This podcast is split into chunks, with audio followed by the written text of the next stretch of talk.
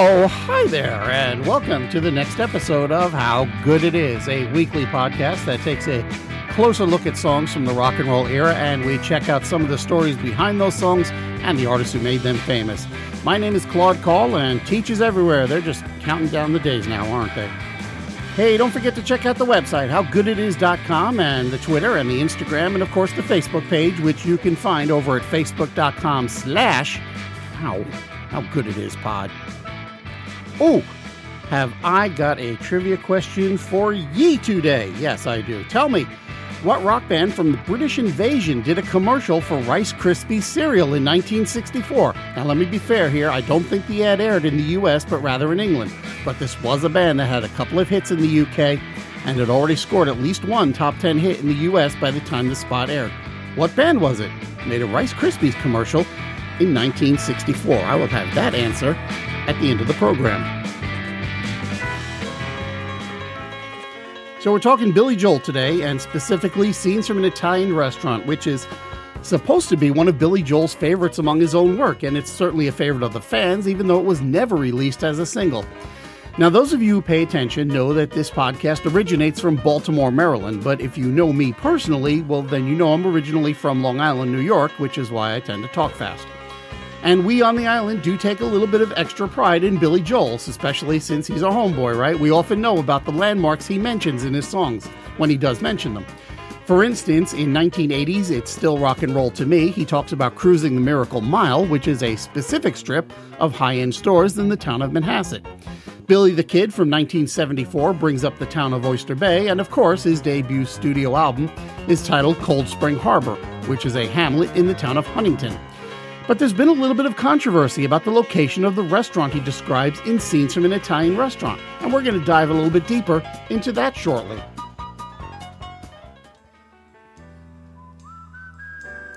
So, up until the time that Billy Joel released his album The Stranger, he was a known artist in the rock and roll world, but he still hadn't really made his breakout yet. In an interview with USA Today, Joel has said is he was inspired to write the song Scenes from an Italian Restaurant by the Beatles, specifically side 2 of the Abbey Road album. Now, unless you've been living in a cave, you know that the last half of that album side is composed of a bunch of songs that the Beatles hadn't completely finished, or maybe they hadn't really fleshed out the whole idea. Producer George Martin asked them, What do they have? And John Lennon would say, Well, I've got this. And Paul McCartney would say, Well, I've got that. And they all sat around and said, hmm, we can put this together and this will fit in there and so forth. So Joel has said that's pretty much what he did with scenes from an Italian restaurant. He had a few different songs that weren't really finished, and he, inspired by Abbey Road, stitched them together into a reasonably coherent suite. A bottle of white, a bottle of red, perhaps a bottle of rosé instead. Get a table near the street in our old familiar place. You and I, face to face. So there's basically four different sections here. The, the, first one would be this one. It's called Italian Restaurant. It's mostly piano with a little bit of accordion thrown in for atmosphere. It describes a couple of old friends who are seeing each other for the first time in a while in a restaurant which they presumably used to spend some time together.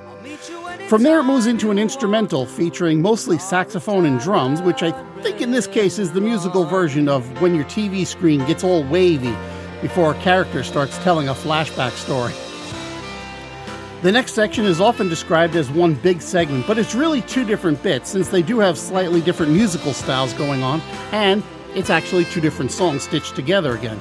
The first part is called Things Are Okay in Oyster Bay. That was the original title, even though Oyster Bay doesn't get mentioned here. But it's the same couple catching up with each other. Things Are Okay was a piece that Joel had written several years prior, but he hadn't done anything with it yet, so he updated the lyrics to fit this track. It's probably why Oyster Bay disappeared. It's quick, it's a little frenetic, and the combination of the drums plus Billy Joel banging out hard on the piano chords suggests that they're really kind of running through a checklist of co- topics of conversation. I'm married? Check.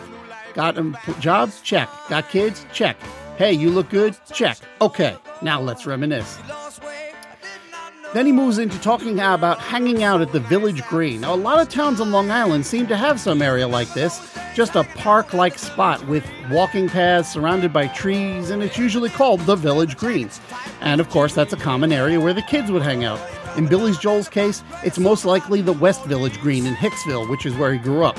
My town didn't really have a village green as such, which is probably why so many of them just hung out in front of the 7 Eleven instead.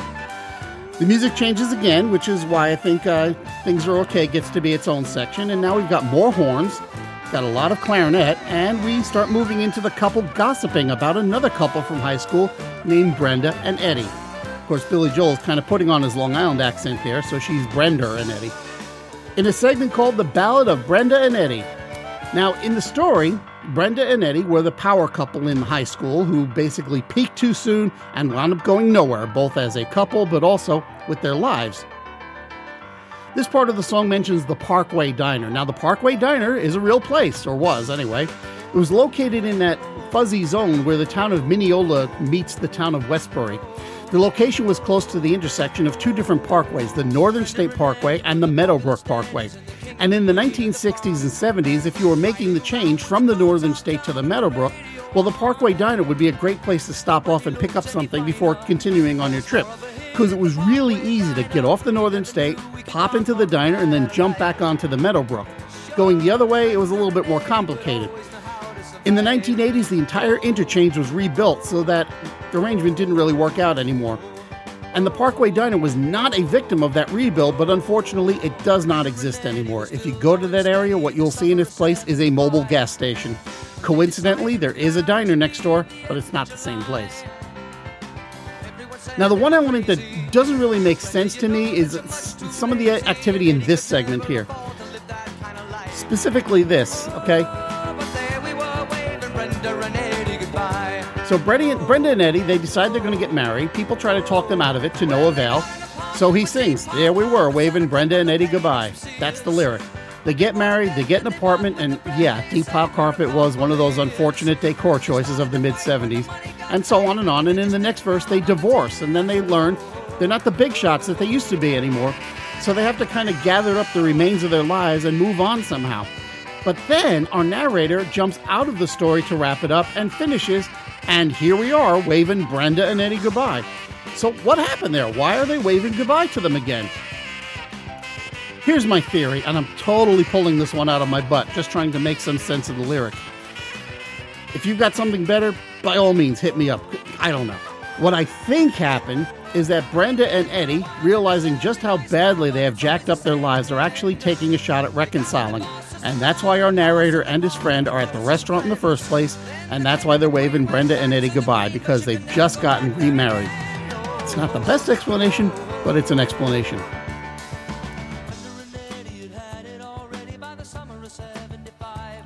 Finally, just as you think the song is over, it transitions yet again with a much richer sound involving lots of strings, and they're just soaring. And it settles back down into the piano and accordion music that opened up the song with some drumming thrown in. It's really just a reprise of the opening verse, but it starts to move into that transition again before finally coming to an end. And to me, again, just my opinion, that suggests that this is kind of a cyclical thing. It's all going to happen again. It's not so much a coda as it is what musicians refer to as a da capo, a return to the beginning. Maybe it's not all going to happen again to these characters, but to someone else, somewhere else. Incidentally, Joel has said that the song's line, a bottle of red, bottle of white, whatever kind of mood you're in tonight, literally came from a waiter in an Italian restaurant he had been in. The track overall comes in at just over seven and a half minutes, which makes it the longest of his studio tracks, and despite that length, it still managed to get plenty of airplay. So, what is the restaurant that inspired the song and why is there controversy around it? Well, several restaurants in the New York metro area have laid claim to this title, but there are really only two serious contenders. Here's the first one. When Billy Joel debuted the song for an audience, he was performing at Long Island University's CW Post campus, which is in the town of Greenvale. CW Post, by the way, is just a couple of miles due east on the same road as the Miracle Mile he men- I mentioned earlier. Before he sang the song, though, he gave a little shout out to a restaurant in the nearby town of Syosset called Cristiano's. Let me tell you something Cristiano's was coincidentally my go to place when I was a young adult working in the area at the time. You could not bake their baked clams dish. Everything else was terrific. Oddly enough, the only thing I didn't like of theirs was the pizza. It wasn't bad pizza, but you could definitely do better. And Cristiano's was one of those places you could definitely picture in your head with the checkered tablecloths, the curved wooden bar, the Chianti bottles everywhere. Everyone's just glad to see you. So, because of that comment, Cristiano's has the first and probably the best claim to being the restaurant named in the song. However, Billy Joel has said a couple of times in interviews that he was talking about another place called Fontana di Trevi, which used to be across the street from Carnegie Hall on 57th Street in Manhattan. Now, when they were starting to put the Stranger album together, Joel used to meet with producer Phil Ramone there a lot, so he said that that was the inspiration for the song, suggesting that mentioning Cristiano's was kind of like shouting out Yankees at a New York City concert. So, which one gets the prize? I don't really know. Uh, frankly, I'm leaning more toward Cristiano's, if only because he's referenced so many other specific places on Long Island in his songs. And Cristiano's isn't otherwise a famous place to eat. Like, like Fontana di Trevi was a big deal place. Cristiano's was like a little hole in the wall. It was tucked away on a side street. You had to know where you were going in order to find it. And that he might be referencing something a little bit more accessible to the public at large, I know feels a little bit disingenuous at this point. But here's the fact. Cristiano's is gone now. Fontana di Trevi is gone now. The Parkway Diner is gone now. All that remains of this song is the Village Green in Hicksville. All right, one more thing. I guess I should mention that Brenda and Eddie did get a second life as the major characters in the Broadway show Moving Out, a jukebox musical based on Billy Joel's catalog of songs. The uh, show ran on Broadway for about three years, and in addition to Brenda and Eddie, we got to meet uh, some other characters from his songs Anthony from the song Moving Out, and the characters James and Judy from the songs that bear those names. The setting moved to the mid 60s from the 70s, and it's not so much a traditional musical so much as it is a series of dances which are linked by the plot that stitches the songs together. None of the dancers even do any singing, that's instead done by a band up on a platform above the stage. So what you have is more like a I don't know, jukebox ballet, I guess? I don't know. And now it is time to answer today's trivia question. Back on page two, I asked you about the British invasion group that made a commercial for Rice Krispies in 1964. Believe it or not, that group was the Rolling Stones. They were e- approached by the J. Walter Thompson ad agency to write a jingle for a commercial that appeared on British television. So Brian Jones uh, paired up with one of their ad executives and wrote a 25 second song. For a cereal ad, it's kind of a rocker. Check it out. Wake up in the morning, there's a snap around the place. Wake up in the morning, there's a crackle in your face. Wake up in the morning, there's a pop that really says, to you, and you, and you. Pour on the milk and listen to the sound that says it's nice. Pour on the milk and listen to the crackle of that rice. Get up in the morning to the pop that says it's rice. Hear them talking Rice Krispies. Yeah, I actually like it a little bit better than the Monkees jingle for the same product, although they did appear personally in the ads, whereas the Stones did not. And that's a full lid on another edition of How Good It Is. If you are enjoying the show, please take the time to share it with someone and maybe even leave a rating somewhere. If you want to get in touch with the show, you can email me at howgoodpodcast at gmail.com or, oh, I forgot. I've got an email address, claude at howgooditis.com. That's right. Or you can follow the show on Twitter or Instagram at How Good It Is Pod. You can also visit, like, and follow the show's Facebook page at facebook.com slash How Good It Is Pod. And finally, you can check out the show's website, howgooditis.com, where you might find a few extra bits. Thanks, as usual, to Podcast Republic for featuring the show. And next time around, we're going to find out how good it is even if you never even called me by my name. Thanks for listening, and I will talk to you next time.